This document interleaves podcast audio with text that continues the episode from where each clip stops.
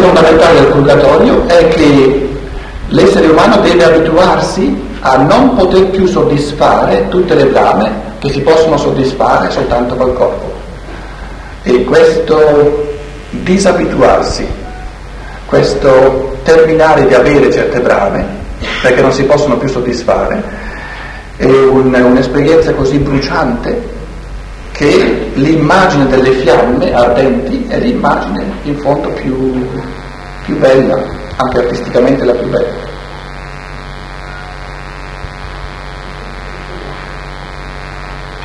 Immaginate un buon gustaio che mm, nella sua vita eh, non, ha, non, ha, gustato niente di più che il mangiare bene, il bere il vino più prelibato di questo mondo in un deserto.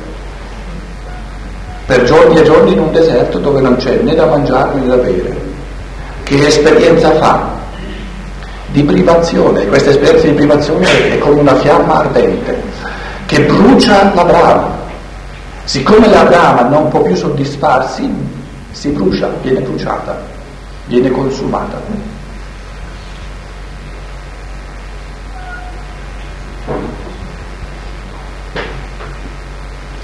In queste cose dobbiamo andare lentamente a voler subito giudicare, a voler subito dire sì è così, no non è così, ma perché, ma come. Credo che la cosa più importante sia di dire a se stessi calma, calma,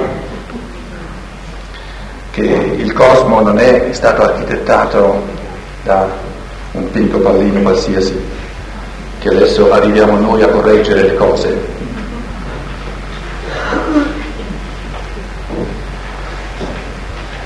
Questo periodo, questo terzo della vita in cui l'essere umano è praticamente eh, occupato con se stesso, è un periodo dell'anima, vive nell'anima, nella realtà dell'anima. Comincia a, a essere in comunione con altri esseri umani con i quali ha avuto a che fare karmicamente, ma tutto ciò che viene esperito in quanto altri esseri viene esperito tutto in chiave di purificazione dell'anima. E quindi siamo ancora nella sfera lunare.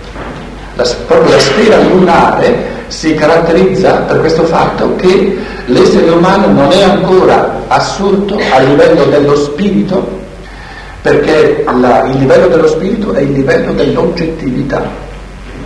Mentre quando io ho a che fare con la mia realtà animica sono ancora a livello della soggettività. Il livello della soggettività è ben legittimo, però è tutt'altra cosa che il livello della oggettività. Quindi il defunto, il cosiddetto defunto, in, questi, in questo terzo della sua vita vive in un mondo soggettivo, dapprima, per purificarlo, per, per,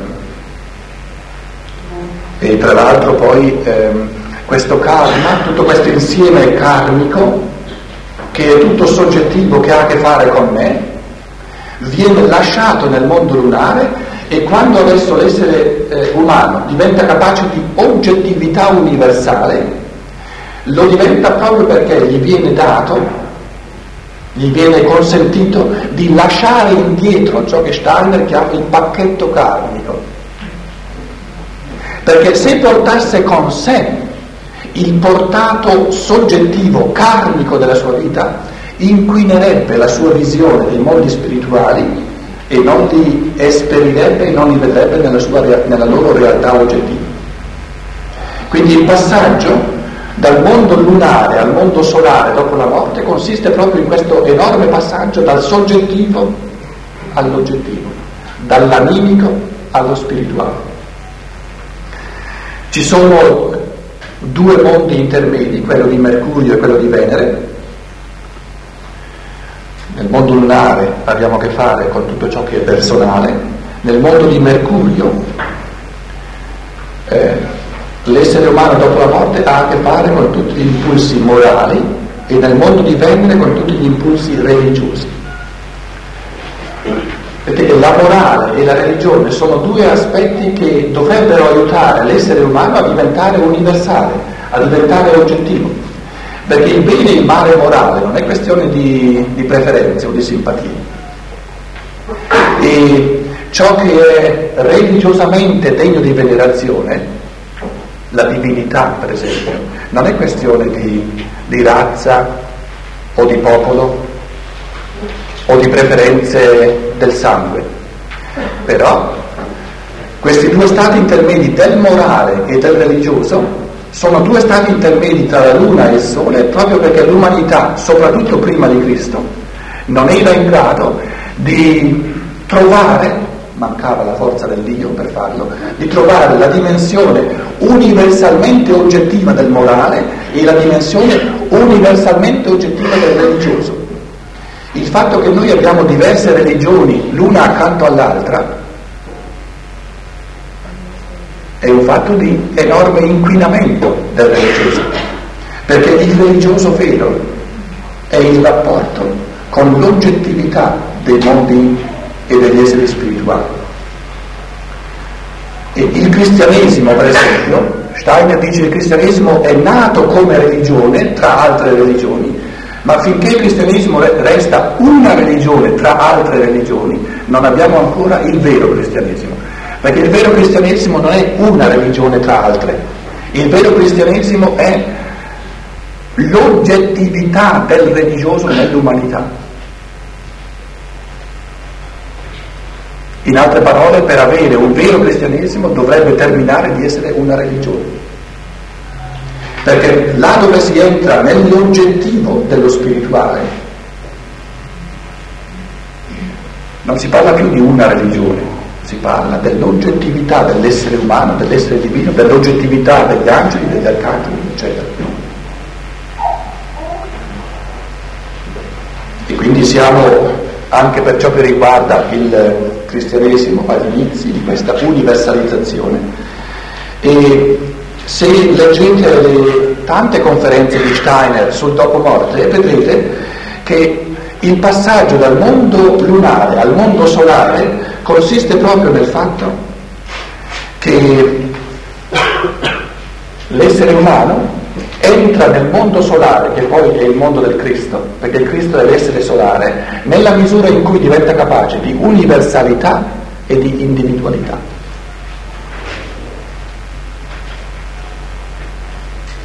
Cristiano tutto ciò che è universale e tutto ciò che è individuale, perché ciò che è universale e ciò che è individuale è umano, quindi per il cristiano non c'è altra qualifica che l'umano.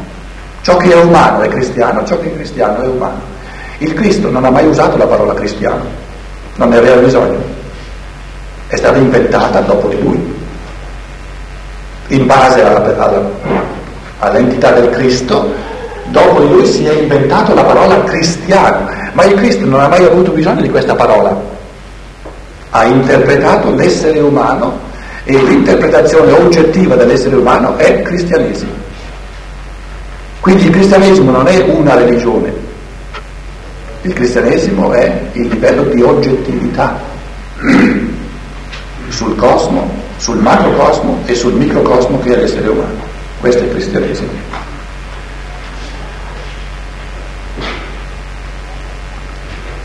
Cosa è precedente all'individualità e all'universalità. Universalità significa ciò che è umano per tutti, individualità significa ciò che io sono in modo irripetibile. Questi sono i due misteri dell'uomo, che ciascuno di noi è un io unico, irripetibile e che ciascuno di noi è universalmente un uomo come tutti gli altri. Qual è il mistero da superare, la realtà da superare, che non è né del tutto universale né del tutto individuale, ogni forma di gruppo. Tutto ciò che è gruppo ci è dato perché venga superato. E gruppo significa non soltanto un partito, non soltanto una ditta, non soltanto una famiglia, gruppo è una religione e quindi non un'altra, è un gruppo perché non è universale né individuale. Gruppo significa la nazione, gruppo significa un fenomeno di linguaggio, quindi tutto ciò che è di gruppo non è né universale né individuale. E perciò è un fattore da superare. E ci è dato, così come ci è dato il dato di natura perché venga redento e trasformato nella legge della libertà, così ci è dato il mistero del gruppo, dove l'essere umano non è ancora né individuale né universale, perché venga superato e perché ciascuno trovi nel superamento del gruppo, adoperandosi lui individualmente, liberamente, a superare tutto ciò che è di gruppo, trovi la sua dimensione di uomo, di essere umano, universalmente valida per tutti e la sua dimensione di individualità in ciò che è unico nel suo essere.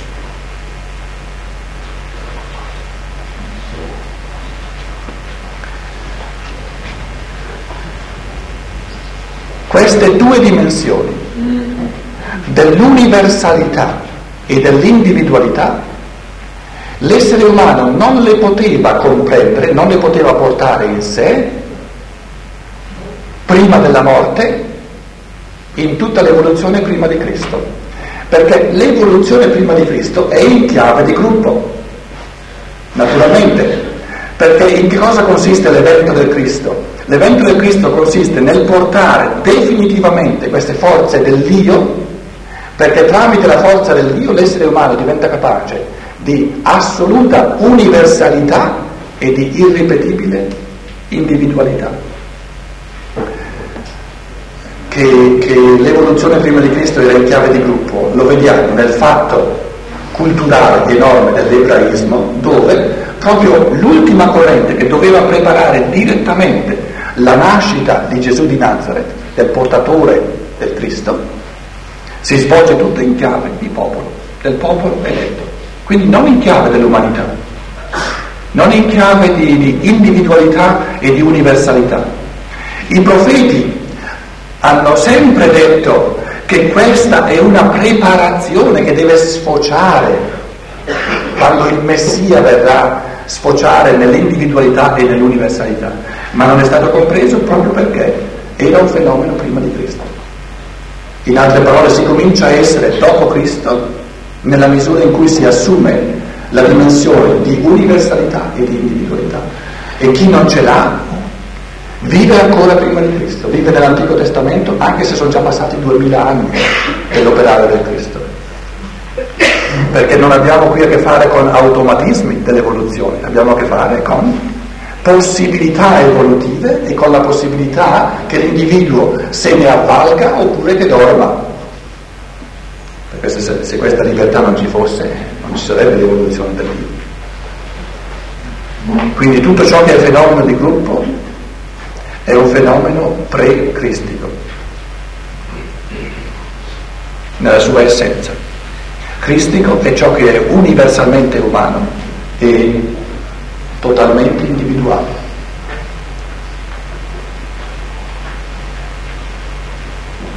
Stavo dicendo che questa capacità di assumere in sé coscientemente questa duplice dimensione dell'io, l'universale e l'individuale, non c'era prima di Cristo. Cristo è venuto sulla terra proprio per darci la capacità di acquisire questa duplice dimensione sulla terra. In altre parole, il dopo morte prima di Cristo era tutt'altro che non il dopo morte dopo di Cristo, perché quando l'essere umano moriva prima di Cristo, moriva da, da, da induista, moriva da buddista, moriva da ebreo, non moriva da essere umano e da, da io individuale. Quando finiva il Kamaloka, che entrava nel mondo solare, incontrava dopo morte l'essere solare del Cristo, che a quei tempi era ancora nel sole e non sulla terra come ora, e il Cristo gli dava la consapevolezza di una tutt'altra dimensione che travalica tutto ciò che è di gruppo e lo introduceva nel dopo morte nei misteri dell'oggettivo, dell'universale e dell'individuale. Questo venire accompagnati dal Cristo in modo da fare il trapasso tra il mondo lunare e il mondo solare non avviene più dopo la morte da quando Cristo è venuto sulla terra. Perché Cristo non è più sul sole. Dopo Cristo l'essere umano ha la capacità di assurgere dal mondo lunare al mondo spirituale soltanto nella misura in cui sulla terra coscientemente, liberamente si è incontrato come evento di evoluzione di, di coscienza eh, fondamentale, si è incontrato con l'essere del Cristo.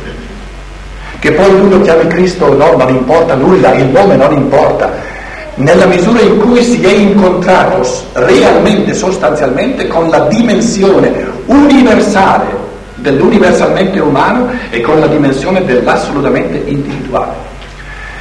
Un essere umano che porta in sé la consapevolezza di ciò che tutti abbiamo in comune in quanto esseri umani, questo essere umano è un cristiano. Non importa nulla se è nato nel buddismo, se vive nel buddismo o nell'induismo o nel, o nel musulmanesimo. È un essere umano che ha poca o niente consapevolezza della dimensione universalmente umana dell'esistenza, è un non cristiano, anche se è nato in Italia, battezzato da cattolico.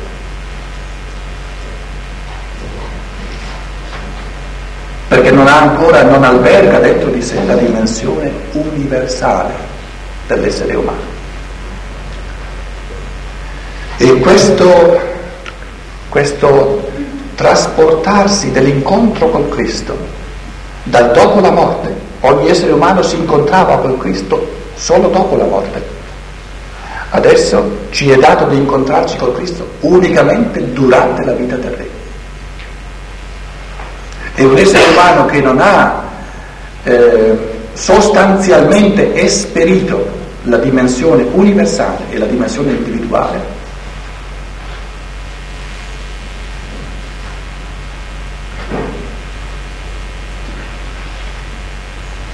passerà per la sfera solare come attraverso una sfera vuota. È come passare, se volete, in una sala da cieco, senza vedere nulla. Gli manca gli organi spirituali per poter vivere, per poter entrare in comunione e quindi fare tutte quelle esperienze che si possono fare attraverso la dimensione che sto chiamando quella universale e quella individuale.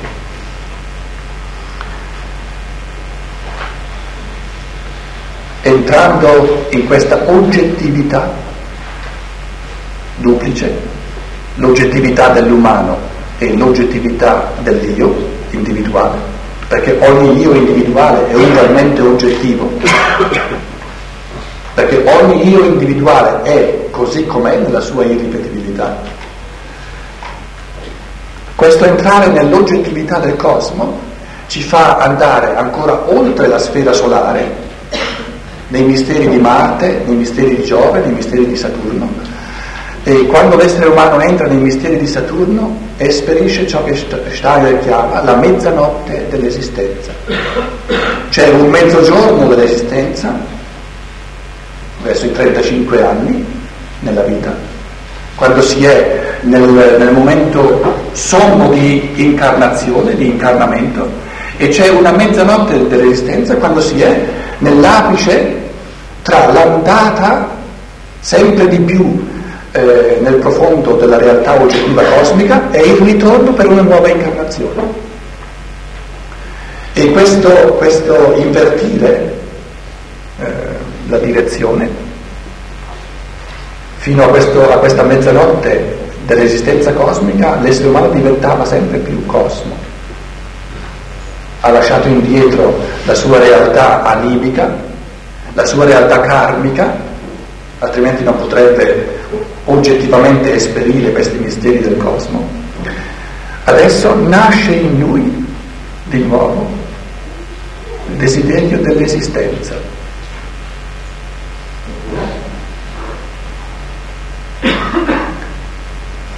Esistenza, latino ex sisto, il tirarsi fuori ex sistere, cioè il terminare di, di essere in questa comunione universale dove a questo livello evolutivo in un certo senso si perde la propria caratteristica individuale e il desiderio di riessere di nuovo se stessi, il desiderio di esistenza sulla terra.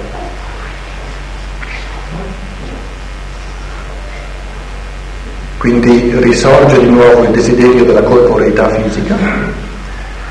Ed è questo il periodo in cui sia prima, e soprattutto prima di questa mezzanotte, eh, che l'essere umano architetta il, ciò che Steiner chiama il germe spirituale del corpo fisico, il seme spirituale del corpo fisico, quindi tutta questa, questa sfera oggettiva, universale e individuale serve a congegnare tutte le forze che poi permetteranno all'essere umano di nuovo di costruire un corpo fisico.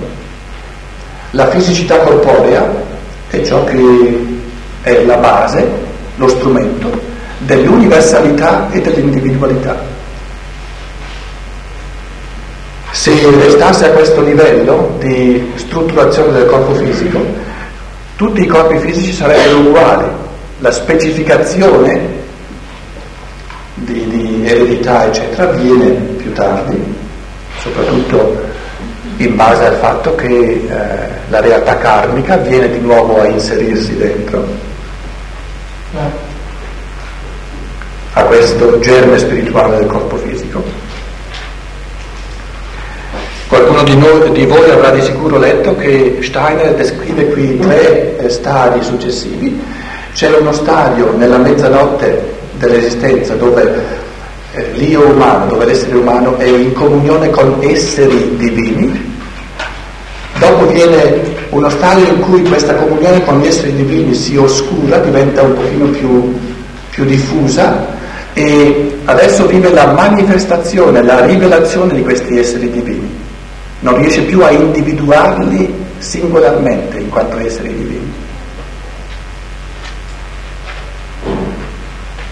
Passa da uno stadio, diciamo, di monoteismo del post mortem a uno stadio più politeistico, panteistico, una diffusa divinità, non più, eh, l'essere umano non è più in grado di distinguere i singoli esseri. E qui si risveglia dove si offusca la, la comunanza diretta con gli esseri spirituali, si risveglia sempre di più l'interesse per la terra, la voglia di esistere. Si risveglia l'interessamento per certe linee di generazione, per certe genealogie sulla terra. Steiner descrive come ciascuno di noi, prima di incarnarsi, ha seguito con interesse e anche partecipato a, alla alla, diciamo, alla formazione di queste generazioni fino a 36 generazioni. Se pensate che in un secolo sono tre generazioni, 36 è un, un lungo tempo in cui colui che ritorna, che sta ritornando verso la terra, partecipa al divenire terrestre, si risveglia il senso di sé, il sentimento di sé, che prima non c'era, perché l'essere umano era del tutto dentro alla realtà oggettiva del cosmo. Si risveglia l'interesse alla storia umana e terrena e si ripassa dal regno del sole di nuovo al regno della luna. In questo regno della luna, che è il regno animico, l'essere umano riprende, eh, diciamo, eh, riorganizza dentro di sé questo estratto karmico che aveva lasciato indietro. Si riprende l'involucro del suo karma, il pacchetto del suo karma. Il sentimento di sé diventa sempre più forte, l'essere umano diventa sempre più anima, prima era puro spirito, adesso diventa sempre più anima, finché al momento del concepimento il giorno del concepimento, questo essere umano che sta compiendo tutti questi passi per incarnarsi di nuovo perde il germe, il germe spirituale. Tutto questo mondo di forze che compaginano il corpo fisico sono sparite. E l'essere umano che è ancora nel mondo spirituale vive un senso di privazione immensa, perché la cosa più preziosa, la cosa più divina a cui aveva lavorato insieme alle gerarchie spirituali per secoli, gli è sparita, è scomparsa. Questo, questo germe spirituale del corpo fisico, questo fantoma del corpo fisico, è sceso sulla terra, è entrato dentro nelle forze della generazione, della fecondazione e comincia ora, mentre l'essere umano è ancora nel mondo spirituale, comincia a lavorare eh, nella, nella, nell'evento embrionale, se volete. Questa privazione, questo senso di privazione immane induce l'essere umano che è, prima di questo momento era un io spirituale, era diventato un corpo astrale perché si è ripreso tutto il karma, era un corpo fisico non intriso di materia ma in quanto forze del corpo fisico, che è il germe spirituale del corpo fisico, adesso il corpo fisico, il germe spirituale del corpo fisico è sparito. Cosa è rimasto? Un io e un corpo astrale con, una, con un sentimento di privazione immensa e questa privazione fa sì che l'essere umano raccoglie da tutta l'etericità del cosmo le forze per costruire il corpo eterico. Si ammanta di un corpo eterico. Il corpo eterico quindi viene raccolto dall'etere del cosmo dopo che il germe del corpo fisico è già entrato, ha già eh, portato giù le sue forze dentro al grembo della madre, se volete, per strutturare il corpo fisico che lì comincia a compaginarsi. Verso il diciassettesimo giorno, dopo il concepimento, questo giorno varia un po' a seconda del gradino evolutivo della individualità in questione, quindi verso la terza settimana, normalmente al diciassettesimo giorno, l'io, il corpo astrale e il corpo eterico si congiungono con, col germe spirituale del corpo fisico e d'ora in poi c'è una partecipazione diretta dell'io, soprattutto dell'io perché è quello più importante, c'è una partecipazione diretta dell'io al, all'evento di embriologia che si svolge eh, dentro al grembo materno.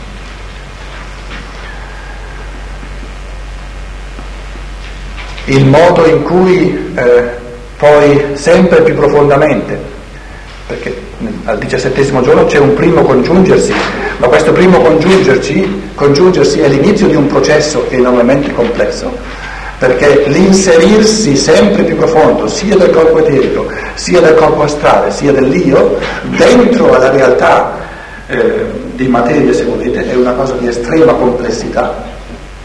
Vediamo nel bambino piccolo che l'io non si è ancora inserito del tutto dentro alla materia, per cui i movimenti sono ancora del tutto non coordinati, cos'è che rende i movimenti sempre più coordinati? Una presa di un prendere possesso sempre più profondo da parte dell'io della realtà corporea. Quindi abbiamo a che fare con processi graduali e di estrema complessità. Forse un ultimo accenno, come vedete si tratta proprio di, di scegliere tra le infinite cose che si potrebbero dire.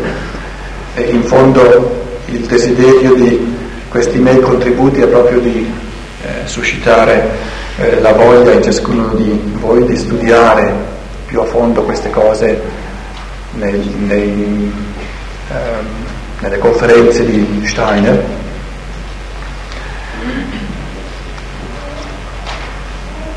così come eh, l'essere umano vive prima della nascita uno stadio di comunione con gli esseri, uno stadio più di, se volete, di panteismo del, del logos cosmico, poi uno stadio dell'etericità dove si raccoglie eh, tutta la realtà eterica, le forze eteriche che serviranno a far vivere il corpo fisico per tutta una vita, nel bambino piccolo c'è un riverbero di questi tre grandi stati del prenatale, quest- nei tre grandi passi evolutivi che il bambino compie. Il primo è quello di, di trovare la posizione eretta e di imparare a camminare. Tante volte Steiner dice sono mondi infiniti che avvengono, che vengono conquistati in questo risultato globale di, di orientarsi nel cosmo come, come essere che sta diritto in piedi, con la capacità di camminare, di andare dappertutto dove io ho deciso di andare perché il karma mi chiama. Il bambino compie questo, questo, eh, questa evoluzione infinita di diventare capace di orientamento, capace di direzione e capace di seguire questa direzione. Questo processo di, dell'imparare a camminare, dell'erigere, dell'ergersi, ripete in un modo terrestre. La prima fase, quella della comunione, quando si era in comunione con gli esseri spirituali perché la comunione con esseri spirituali è la forma suprema di orientamento, è la forma suprema di cammino. Quando il bambino impara a parlare, la parola è il riverbero della seconda fase dove eh, si trattava di essere in comunione con la manifestazione, con la rivelazione degli esseri spirituali che non vengono più vissuti nella loro individualità e poi la terza, l'ultima fase pre-incarnatoria, dove l'essere umano si pone in rapporto con l'etericità del cosmo per raccoglierla e formare il corpo eterico, si riverbera nella capacità del pensiero, nel terzo grande passo. Perché la capacità di pensare è la capacità di muoversi nelle correnti eteriche del cosmo. Le correnti di pensiero sono pure correnti eteriche. Vogliamo fare un quarto d'ora di pausa e poi sentiamo cosa voi avete da dire.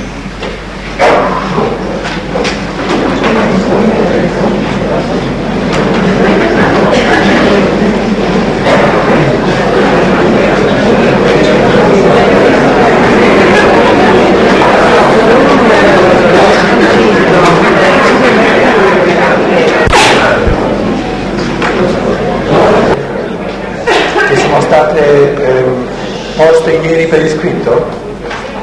O preferite adesso direttamente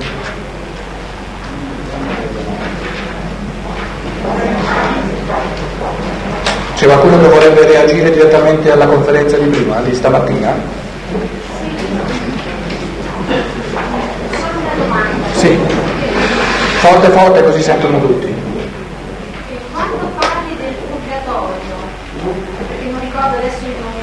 Kamaloka. Io mi chiedevo questo, sembra di aver capito che quello che io sperimento nella mia anima è eh, qualcosa che a livello di, coscienza ho commesso nella vita terrena nei confronti di altri. Allora io volevo chiederti questo, se è possibile che eh, a livello consapevole, cioè io mi accorgo di ferire o di fare del male a ho da questa persona il perdono. Questo come influisce eh, su quello che io sperimento poi nel purgatorio, come non influisce per me? Dunque, ripeto brevemente la domanda per chi non l'avesse sentita. Come avviene nel purgatorio, nel Kamalota, il vivere animicamente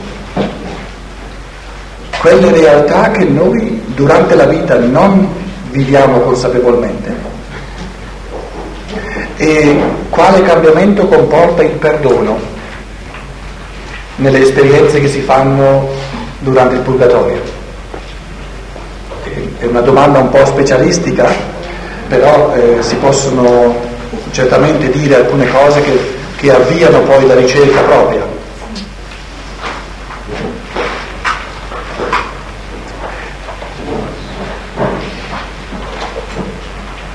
Prendiamo l'esempio di una persona che ha imbrogliato in un modo grosso altre persone. Per cui queste persone gli è stata un po' rovinata la vita in base a questo imbroglio, quindi hanno sofferto parecchio. Colui che ha imbrogliato non ha avuto modo, non può passare, vivere dentro di sé tutti i sentimenti di sofferenza che gli altri hanno vissuto per causa sua. Però questi sentimenti che sono stati vissuti sono stati vissuti per causa sua, quindi lui è la causa di questi sentimenti.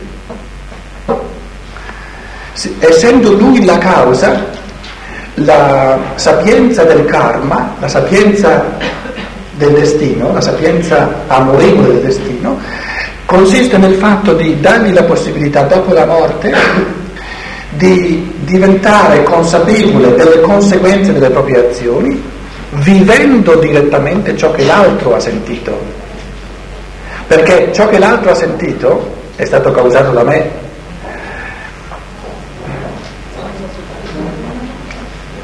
Per continuare la mia evoluzione io devo rendermi conto che questi effetti dentro all'altro fanno parte del mio essere. È illusorio pensare che facciano parte di lui, fanno parte del mio essere perché io sono la causa vivendoli dopo la morte, vivendo dentro di me tutta la sofferenza degli altri causata da me, sorge il desiderio assoluto di ripagare tutto il male con il bene. Quindi sorge la tendenza karmica a ritrovare queste persone, nascono le forze che poi mi riporteranno a, a ritrovare queste persone sulla terra con l'intento dell'io superiore di ripagare tutto con bene, con amore, con, con benevolenza, eccetera, tutto ciò che avevo fatto di male. Quindi l'intenzione del Dio superiore, le intenzioni del mio vero io, sono sempre pure intenzioni di amore.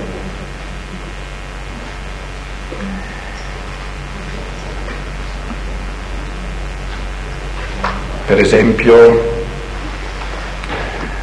eh, colui che aveva imbrogliato proprio di, eh, di buono nella vita eh, precedente, supponiamo, tutto è possibile, diventa mia madre in questa vita.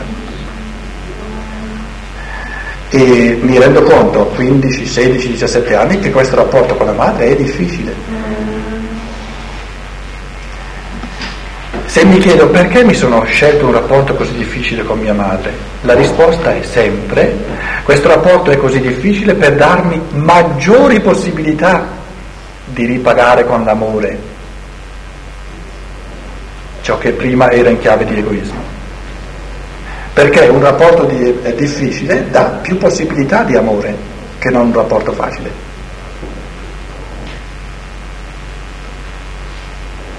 Quindi l'io superiore ama la difficoltà perché l'ha scelta come strumento maggiore privilegiato di eh, pareggio karmico.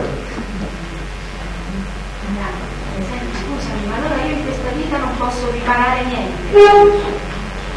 Ma ho ben detto il contrario. Ho ben detto il contrario. In questa vita... Cioè, il male fatto in questa vita sì, ecco, questa è tutta un'altra domanda. Il male fatto in questa vita è riparabile in questa vita ai livelli piccoli. Ai livelli grandi è riparabile soltanto nella prossima. Perché adesso questo qui che per dieci anni ha imbrogliato di sana pianta tutti gli altri, cosa ripara in questa vita? O oh, prendiamo l'esempio di uno che un esempio che anche Steiner porta, che è arrivato al punto da togliere gli occhi fisicamente, graffiare via gli occhi a un altro. Cosa ripara in questa vita? Penso che ognuno che osserva la vita oggettivamente vede che ci sono cose non riparabili nell'arco di una vita. Ma proprio questo pensiero porta l'essere umano alla consapevolezza della reincarnazione che comincia a rendersi conto di quanto non è riparabile in una vita. E sapendo che deve essere riparato se vogliamo che, che l'io veramente progredisca nel suo cammino. È proprio questo tipo di, di, di, di, consapevolezza, proprio questo tipo di riflessione che porta l'essere umano a dirsi non è possibile che si viva una volta sola, perché restano troppi conti sospesi alla fine di una vita. E questi conti non devono restare sospesi nel nulla. Perché anche se venisse un Cristo che adesso tutti questi conti sospesi me li mette a posto lui, a che cosa serve a me in quanto cammino libero dell'io, ciò che fa lui?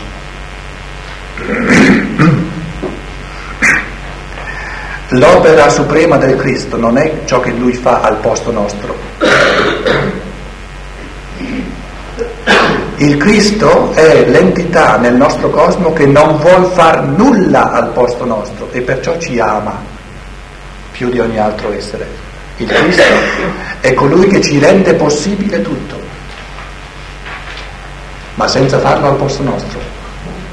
E perciò il Cristo è l'entità che apre in un modo radicale le possibilità della libertà. Quindi il Cristo ci offre le possibilità evolutive ma non le afferra lui per noi, perché se le afferrasse lui per noi ci annienterebbe.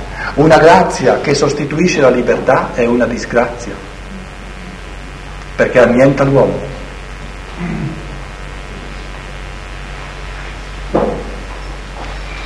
E in un certo senso la grazia, eh, credo che sia un termine accessibile a tutti noi, è stata interpretata finora.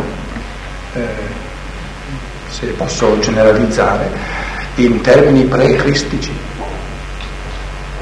Perché dove la grazia è, viene compresa come sostituente alla libertà, siamo prima di Cristo. Cristianesimo sorge dove la grazia apre la libertà, la rende possibile, crea le condizioni della libertà. E questa grazia è immensa. Ma immaginate voi cosa significa mettere a disposizione dell'essere umano tutte le condizioni evolutive, tutte le possibilità, le potenzialità della libertà. Ma il Cristo si guarda bene dalla anche minima attualizzazione della libertà al posto nostro, perché dove lui cominciasse ad attualizzare la libertà al posto nostro la distruggerebbe, perché non sarebbe più libera, lo farebbe lui, non io. Amare un altro significa rendergli possibile la libertà. Altro amore non esiste. Dove io comincio a fare qualcosa al posto dell'altro è finito l'amore. È finito l'amore dell'altro. Amo me stesso dentro all'altro, al posto dell'altro, non l'altro. Amare l'altro significa volere la sua autonomia.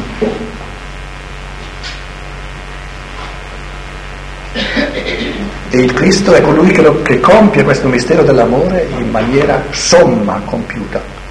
Quindi è impensabile che il Cristo voglia compiere al posto nostro un minimo di ciò che unicamente la libertà può compiere, ma ce lo rende possibile.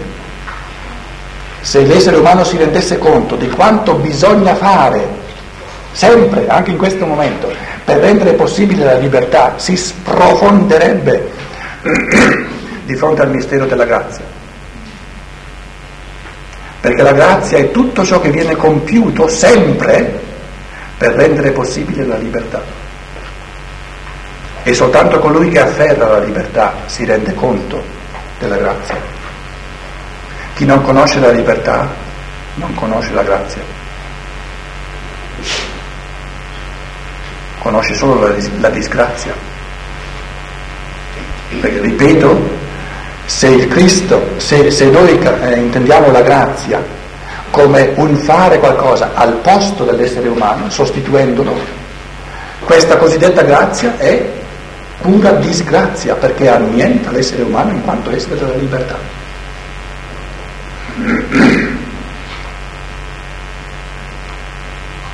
Qualcuno ha qualcosa in contrario? Eh. Un po' più forte così sentono tutti. Un po' più forte. Aveva chiesto uh, qualcosa sul perdono. Per esempio, se una persona ha avuto un parente assassinato e perdona l'assassino, questo assassino nel Kamaloka ha qualcosa di sbagliato o paga comunque nella stessa maniera? Il perdono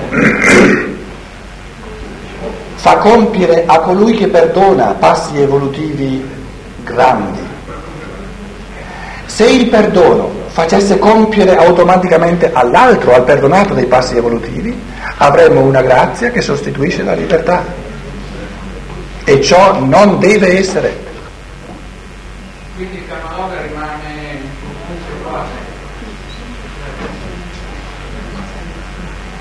Il fatto che l'altro mi perdona mi rende migliore? Se mi rendesse migliore, mi rendesse migliore automaticamente, cioè senza libertà. E senza libertà non divento migliore.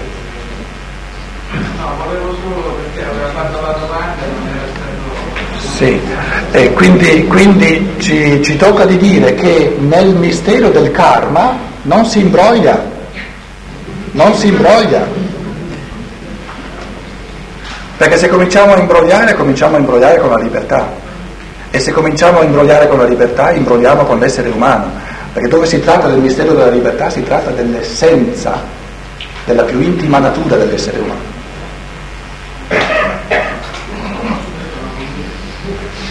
Quando parliamo di perdono,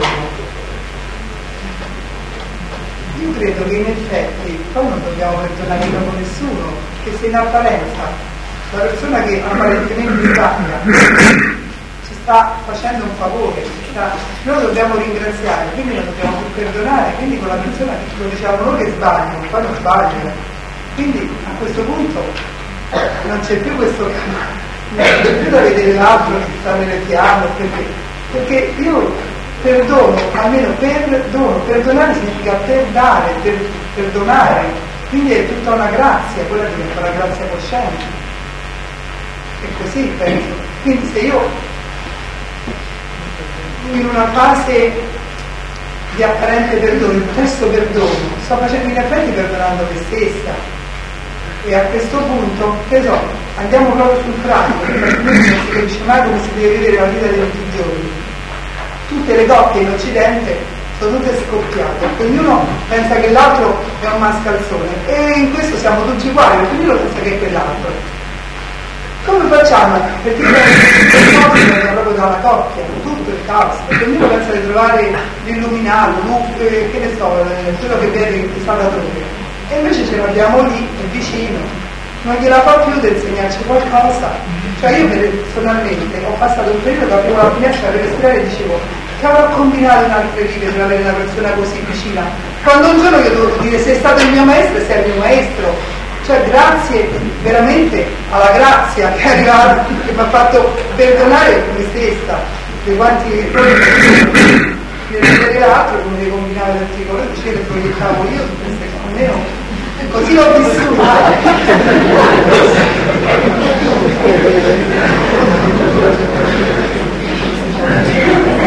Il suo, il suo pensiero centrale mi, sem- mi sembra molto importante da questo punto di vista, che se io vengo imbrogliato da una persona, proprio di santa ragione, perché me la sono andata a cercare questa persona? Me la sono andata a cercare io, no? E se mi imbroglio di santa ragione, perché l'ultima volta, supponiamo, tante cose sono possibili, supponiamo che io gli ho tolto la vita l'ultima volta, adesso lui mi imbroglia di santa ragione, chi deve perdonare a chi?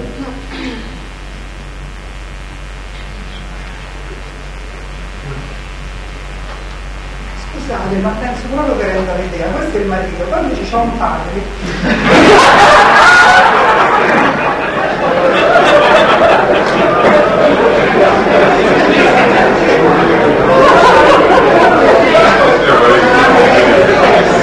La palestra, no, venire qui davanti, può venire qui davanti, non consente. Dico un padre che in apparenza le ha combinate di tutti i colori, in apparenza, no, anche in sostanza, perché... però ecco, è quella sostanza che poi è sempre una che serve, va bene. Non c'è mai stato, io non conosco mio padre, lo sto conoscendo da sei mesi a 85 anni, solo io ho provato, sto provando a riconoscerlo perché il mio fratello, mia sorella, mia madre non lo vogliono proprio vedere, perché veramente le ha combinate. Oh, però che succede? Lui tutta la vita ha guadagnato soldi, li ha sempre spesi per gli altri, li ha sempre e li ha messi in banca.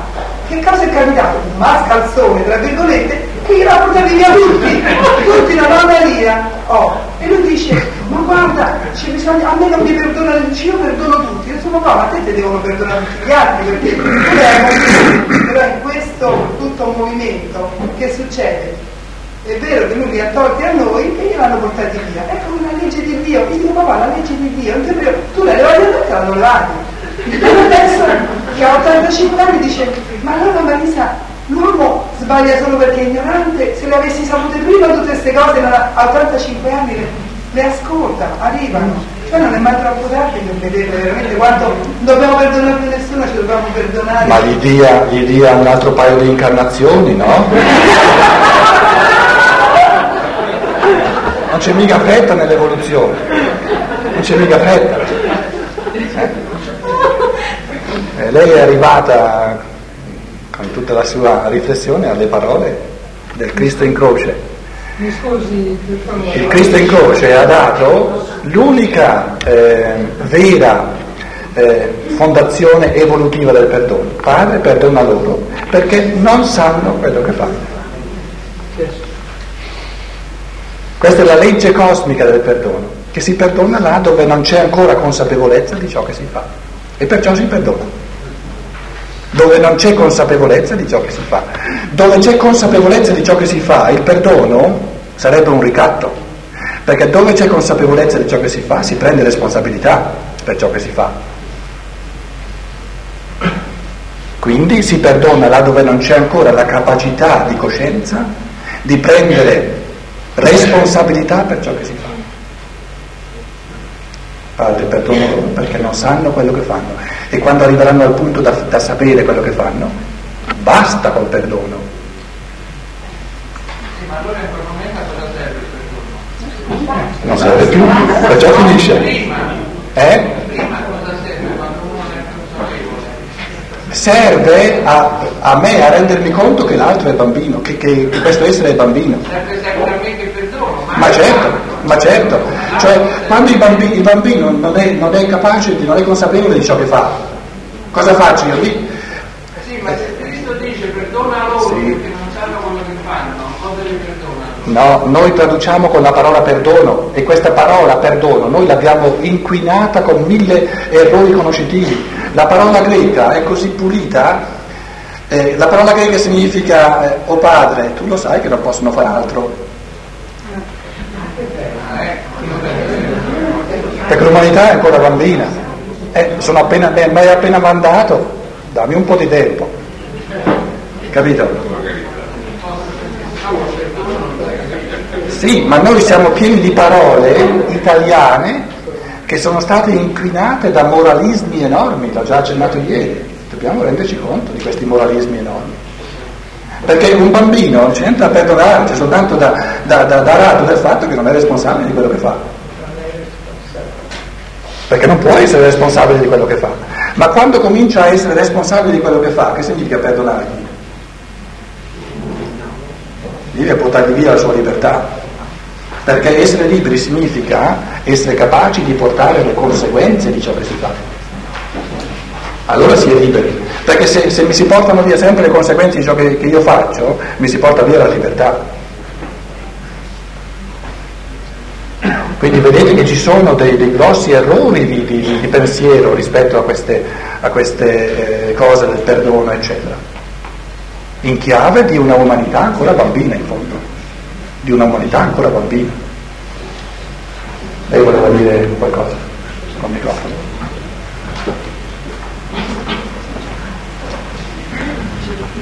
Volevo chiedere. Volevo chiedere, eh, appunto lei ha detto che eh, attraverso la reincarnazione noi determiniamo in qualche maniera il nostro presente e anche il nostro futuro nelle prossime incarnazioni. E quindi tutto quello che ci succede è colpa nostra, insomma. Colpa. Merito. Merito. E appunto volevo sapere, Gesù Cristo si è determinato il suo destino? Gesù Cristo si era incarnato? E un'altra domanda, che differenza c'è tra gli esseri umani e gli esseri divini?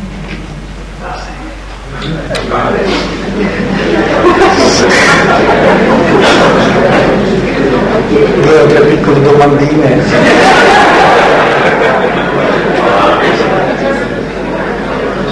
Dove basta una, una frasetta oracolare che risolve tutti i problemi.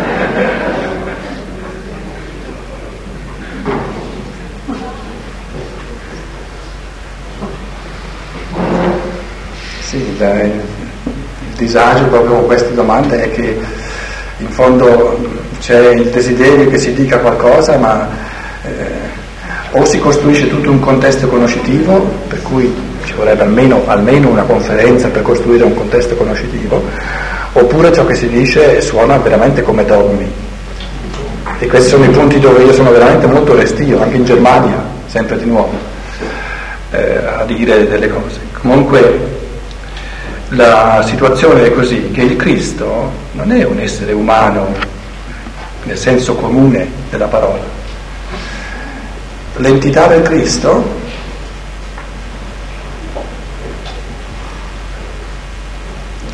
è un'entità che mm, travalica infinitamente la corrente evolutiva dentro la quale si trova l'essere umano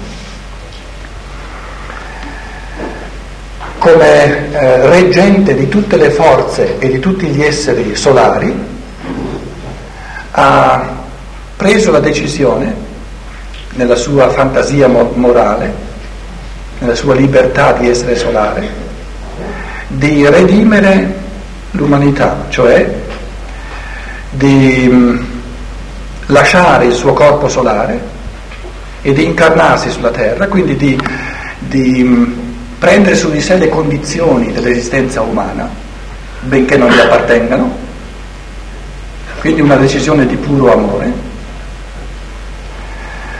La decisione di farsi uomo è la decisione di rinunciare a tutto ciò che lui potrebbe sovrumanamente. E questa è una decisione di amore. Quindi entrando nelle condizioni terrestri, lui ha compiuto e ha detto e ha compiuto soltanto ciò che è umanamente possibile e ha rinunciato a tutto ciò che è sovraumano. Altrimenti non si sarebbe incarnato, non sarebbe diventato uomo.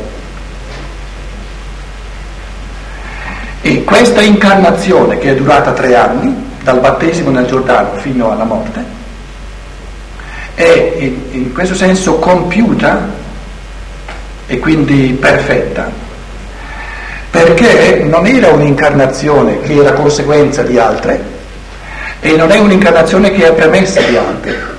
Eh, Steiner riassume questo grande mistero, ma sto, sto buttando lì dei dogmi proprio enormi, eh, quindi pigliatevi come potete, eh, perché se non dico niente dopo dite eh, non ha risposto alla domanda. Eh, il Cristo è l'unica entità nel nostro cosmo che si è incarnata, che è diventata uomo senza avere minimamente un karma passato e senza aver creato karma da dover pareggiare. Quindi tutto ciò che il Cristo ha compiuto e compie nel nostro cosmo umano è pura sostanzialità di amore, perché nulla è dovuto karmicamente di ciò che lui fa, è, tutto, è tutta gratuità dell'amore.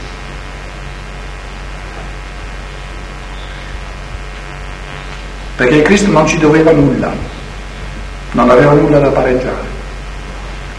E proprio perché è entrato nel cosmo umano senza aver nulla da pareggiare, abbiamo nell'evento del Cristo la manifestazione suprema di ciò che è libero e di ciò che è amante, perché nulla era dovuto. Nessuno di noi può dire eh, di ciò che fa o di ciò che deve fare che è puramente libero, puramente umano, perché lo deve, lo deve karmicamente, in base a ciò che ha già compiuto prima. In fondo, eh, in che cosa consiste il nostro debito nei confronti dell'evoluzione? La somma del debito di ognuno è il suo egoismo, perché l'andata, la prima metà dell'evoluzione serve per diventare egoisti, cioè serve per diventare, per staccarsi dalla, diciamo, dalla, dalla compagine di gruppo, dalla, dalla, dall'animico umano generale, serve per diventare un essere autonomo. Per diventare un essere autonomo io devo prima diventare un arci egoista, come il figlio prodigo che si stacca dal padre. Quindi l'evoluzione in chiave egoistica è l'evoluzione in chiave di tutti gli altri esseri per me. Ma questa fase ci deve essere, non si può diventare autonomi senza prendere tutto il resto per me. Qual è il pareggio dell'egoismo? Il pareggio dell'egoismo è l'amore, nel senso che nella seconda parte dell'evoluzione mi dà la possibilità tutto ciò che io ho succhiato dalle forze umane, prendendole per me stesso,